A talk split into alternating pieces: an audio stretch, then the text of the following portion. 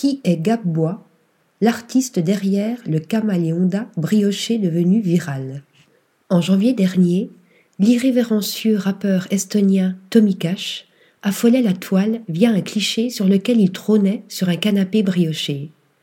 Le regard des connaisseurs a aisément reconnu le légendaire canapé conçu par BNB Italia en 1970 par Mario Bellini.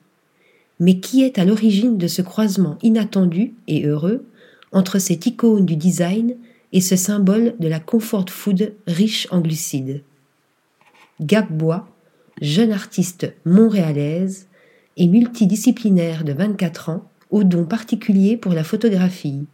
Son credo Ses photomontages ingénieux jouant avec notre perception du réel et de l'irréel et avec l'inconfort visuel des spectateurs.